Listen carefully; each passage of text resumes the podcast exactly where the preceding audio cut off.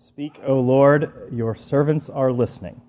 In the name of God, Father, Son, and Holy Spirit. Amen.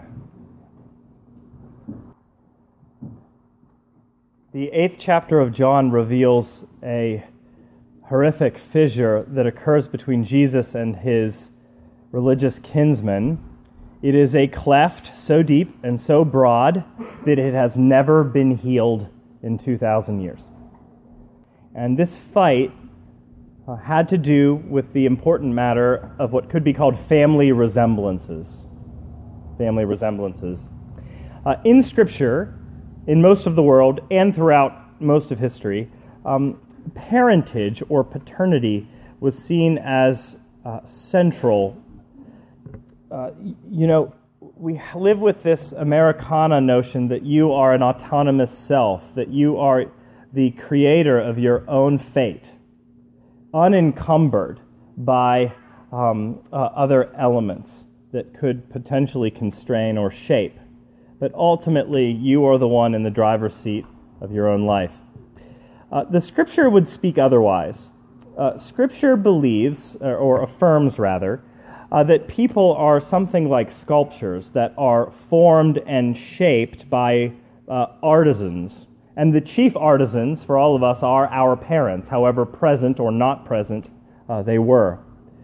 Uh, this is why Scripture spends so much time talking about genealogies that we aren't terribly interested in and uh, offering us um, impressive uh, commands. You, you may remember that the first uh, socially oriented commandment in the Ten Commandments, after the ones about God and the Sabbath, is to honor your father and mother uh, the connection between parents and children and the shaping that occurs between parents and children uh, is something that is highlighted in most of the world, even if we seek to ignore it um, or diminish it. Uh, this came um, uh, home to me recently uh, in, a, uh, in a poem that somebody had written. Somebody who graduated from a local college, went to this church has uh, gone on into some um, into some difficult experiences, and uh, out of that difficulty has written some poetry. And she was writing about uh, the harshness of her father uh, and how she sought to rid herself of his influence in her life. And the poem was really about facial features and how she, to this day, bears the facial features of her father, so every time she looks in the mirror, she's reminded of him. And she writes this, and I have her permission to share it. She writes, I tremble when I touch my face to feel your bones beneath my skin. And you understand right, the, the potential pain that's involved in knowing that you have been shaped biologically, ethically, spiritually, psychologically by other people. Well, John chapter 8 describes for us two widely respected uh, parties and their engagement with, with one another Jesus and the Pharisees. And the question that they are um, wrestling over is who truly resembles the great Father? Who shows what God is really like? Is it the Pharisee party or is it Jesus and his band? Uh, and so I want to make um, kind of three points in this sermon. Now, uh, John is very difficult to preach because he's not like St. Paul, who, ha- who is part of, you know, the German. He's very German in his writing, very organized. John is not like that. He tends to be very circular. Uh, and, uh, and this is a heated argument, so it's a little difficult to, pre- to preach and parse out, but I'm going to anyway. Um, I'm going to divide it this way. In this text, there is a paternity claim, a paternity dispute, and there are paternity results. Let me talk about those things. But before I get to them, a brief but important excursus. In verses 48, 52, and 57 of this passage, Jesus' antagonists are referred to by the author as the Jews. The Jews. Now, because they're cast in a rather, rather negative light by our text, uh, one could assume that the text is itself anti Semitic, where Jesus is seen in a lovely light and the Jews are seen rather negatively. And if this is what the passage means, that all Jews are negative and all Christians are good, um, uh, that would indeed be anti Semitic. However, the Jews, that phrase in John's Gospel, is a technical term. It's a technical term. It refers to the small group of leaders in Israel who are antithetical to the aims of Jesus. And most of the time, it's a reference to the Pharisees. In John chapter 8, where we find our passage, it's all about the Pharisees. They're mentioned in verse 13. So when this text talks about the Jews, it means the Pharisees. Now, really quickly, who are the Pharisees? Uh, we actually know a lot about them. Pharisees were not ordained clergy. Pharisees were well educated lay people who were kind of like religious lawyers. I mean, there's a dream. Religious law. I mean, Kyrie eleison, right? Uh, religious lawyers. there were there were a number of them. They're not sure how many there were in the time of Christ, but it, it would range somewhere between 2,000 and 20,000. Most of them were located around the city of Jerusalem, and they had immense influence over the religious flavors of the day. Uh, and, um, and so, whenever this text says the Jews, it means them. It can't be anti Semitic after all. Jesus was Jewish, his disciples were Jewish, the author of this gospel was Jewish. And so, um, we, we must remember that anti Semitism is spit on the face of our Jewish Savior. And so that's not what this passage is about at all. But moving on to the outline, paternity claim. It's an important paternity claim, and an interesting one too, because both Jesus and the Pharisees claim the same Father, namely God. Uh, now, it doesn't start off with God, it starts off as a debate about Abraham. Abraham is the great patronal figure of Israel. He is understood to be uh, the father of that particular race, and a man um, with whom God had established a covenant, an agreement, a treaty, that God would be with and bless Abraham's chosen race. And Abraham became a symbol of divine favor, of chosenness. And so, uh, to be a child of Abraham meant that you were on the inside when it came to God. And, and so that's why they're arguing that they are steadied in the Abrahamic lineage. And this tends to mean if you're on Abraham's side, you're also on God's side. So when Jesus pushes back, when they say, We're children of Abraham, and he said, Not really. if you were children of Abraham, you would do what Abraham did, which is believe in me. And then they said, Well, we're really God's children, and he is our father. This is what they say. We have one Father, even God. And then Jesus later says the same thing, verse 54 It is my Father who glorifies me, of whom you say he is our God. So they both claim the same paternity. It's interesting, another author, objective to the biblical text outside of it, an ancient historian, agrees with them both.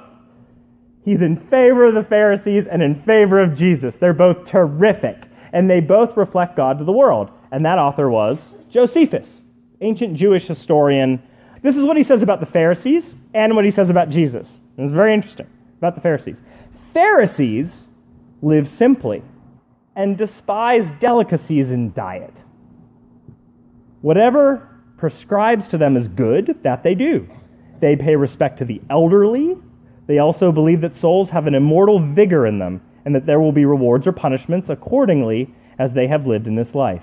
And whatsoever they do in worship, prayers, and sacrifices, they perform them according to divine direction and the cities in which Pharisees are present give great attestations to them on account of their entire virtuous conduct, both in the actions of their lives and in their discourses also.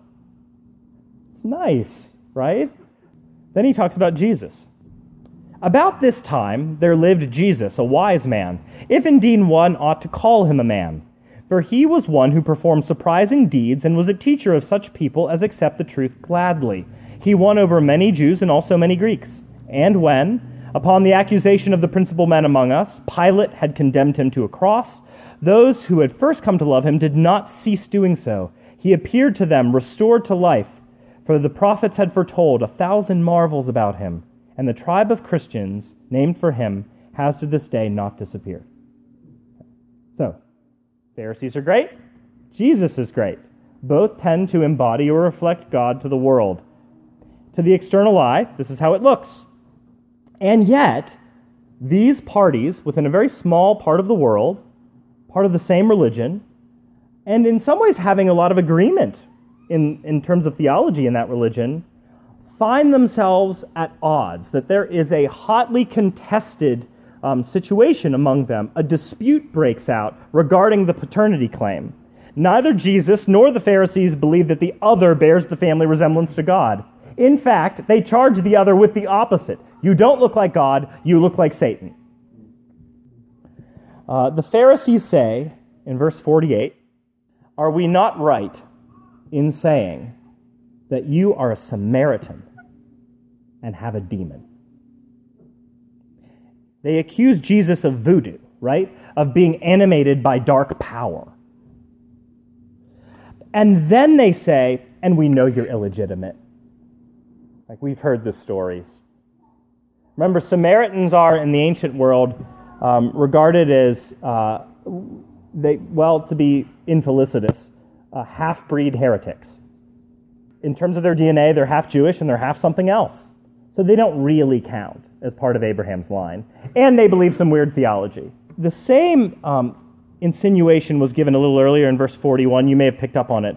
They say, the Pharisees say about themselves, but toward Jesus, we were not born of sexual immorality. What They're really saying about Jesus is that you are disqualified because you have no father. You have no, you, you don't have Abraham as a father. You don't have God as a father. And we don't even know who your biological father is. So you don't count. And your disqualification shows us that the power you have must come from a dark source. But then Jesus disputes that, right? He says in verse 44, You are of your father the devil, and your will is to do your father's desires. He was a murderer from the beginning and does not stand in the truth because there is no truth in him. When he lies, he speaks out of his own character, for he is a liar and the father of lies. So Jesus says the same thing about them. Really, you're animated by dark power. And here are two proofs murder. You have a murderous impulse in you, and you aren't the first ones to have it. It comes from a primeval spiritual source that is very familiar um, from the beginning. He was a murderer from the beginning. That is Genesis 3. That the satanic impulse in creation is always toward premature death, always toward killing, always toward um, brutish, thuggish murder. This happens at the beginning. He tempts Adam and Eve to consume the fruit. Why? So they'll die. He interacts the same way, though through more hidden means, with Cain and Abel. And then later, when he's tempting Jesus in a rather Adam 2.0 situation in the desert, he gives Jesus a suicidal gesture and temptation. How about you go to the highest building you know of and jump off? Maybe God will catch you. You can put on a show. So there's a, a murder, a, a, murderer that is inspiring the, um, uh, the murdering impulse behind uh, the Pharisees. And moreover, Jesus accuses them of deceit. This is Jesus' primary uh, attack on the Pharisees. He never critiqued the Pharisees for being religious, being moral, being ethical, uh, being concerned for the poor. For tithing, none of it. It was all great and fine and probably good for them. But he was very critical because they did all of those things as pageantry. It wasn't true. It didn't come from their hearts, it came from some externalized uh, uh obligation.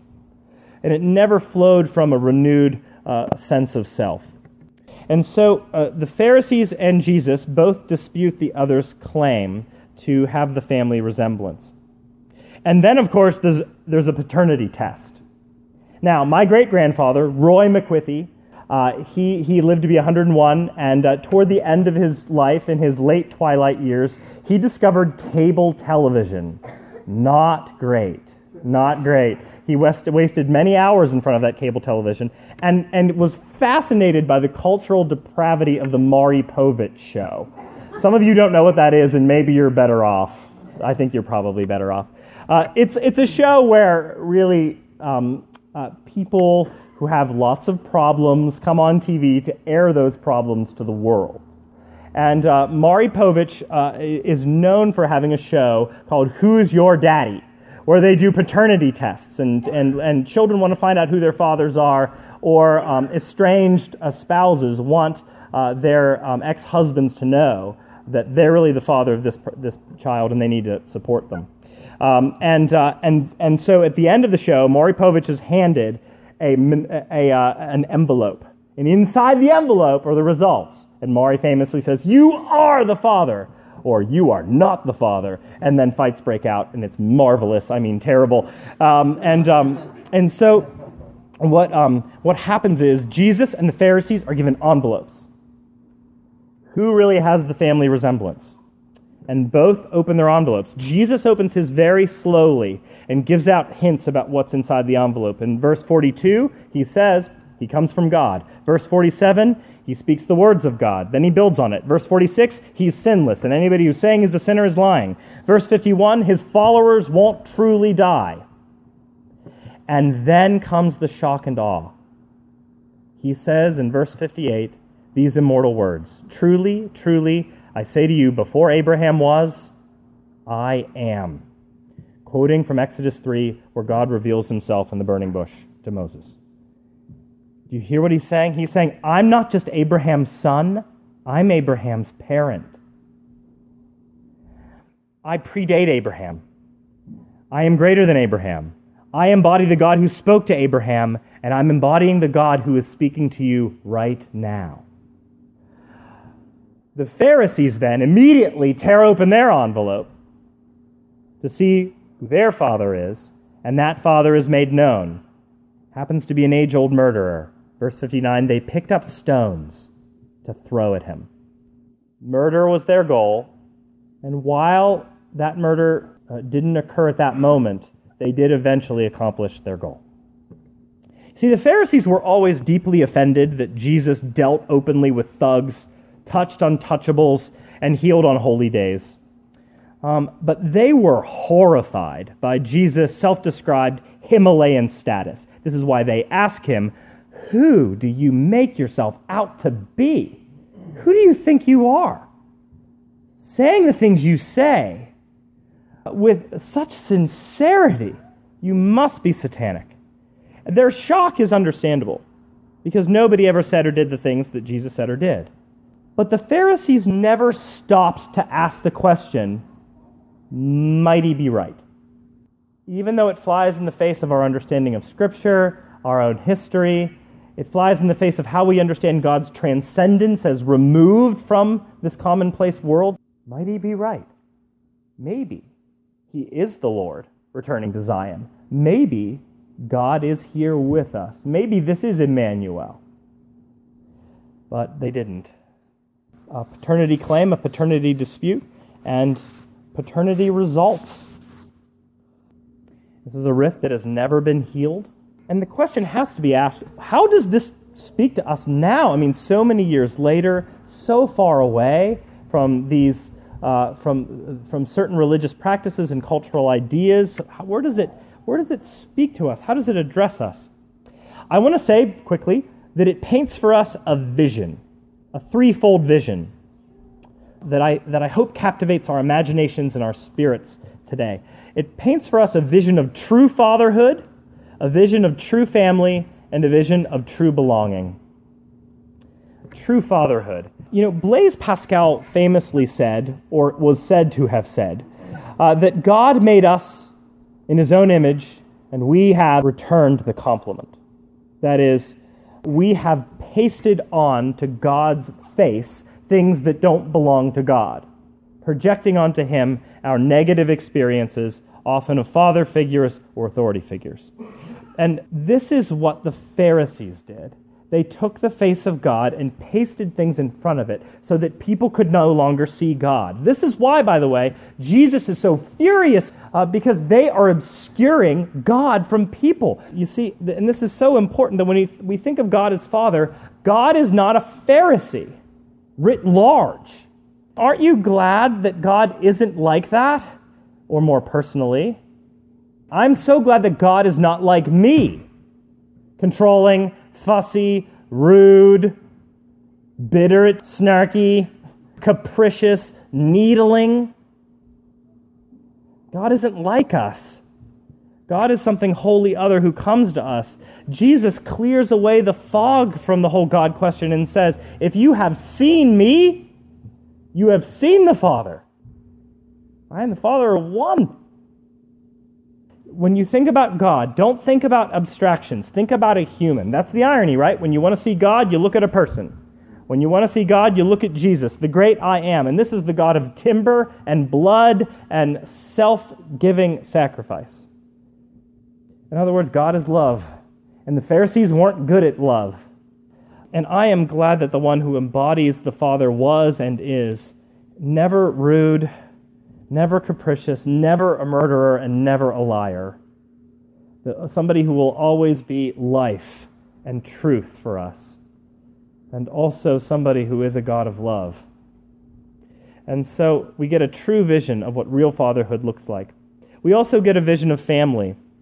The Pharisees were claiming Abraham because they believed that they have the right DNA, they were legitimate with God. But Jesus is indicating here in his interaction with them that DNA is not the issue. DNA alone, language, facial features, they don't make you a child of God. It's faith. Faith, trust in the self sacrificial Son, uh, who is the center of this new family and anybody who comes to him, regardless of your background or DNA, is most welcome. And he also gives us a new vision of belonging. Jesus was God's eternally begotten Son, so he's unique, he's not like us, and yet, while he's ontologically God and we're not, he shares his status as Son with us. This is this great gift of adoption that's so present in the Bible. What a gift that God not only justifies us by grace, but then takes us in and makes us his own, makes us a friend, and more than that, makes us family, makes us sons and daughters. This is why Paul says in Romans 8, You did not receive the spirit of slavery to fall back again into fear, but you have received the spirit of adoption as sons, by whom we cry, Abba, Father. That's how Jesus spoke about God. And now, Paul is saying we can say that too. We've been given the gift of sonship. We've been brought near, made a child. Not just a creature, but a child. A son or daughter who can relate to God parentally. This is so good, you know, because whatever your story and whatever your language, your background, your patronage, whatever's on your birth certificate, whatever your personal history, whatever bones you feel underneath your fingertips, you have a better parentage, a stronger, more definitive belonging to the father who was willing to give the son away for you. I had a friend who lost her father to a very um, aggressive cancer. And she was a new Christian and utterly devastated by the loss of this great man. She really loved him, and he really loved her. She received a postcard in the mail from a friend who had obviously heard about the loss. Very simple postcard. Uh, she still has it in her Bible. And the postcard says uh, uh, these words Dear Sarah, remember that you are adopted. Love Mary. Now, what does that mean?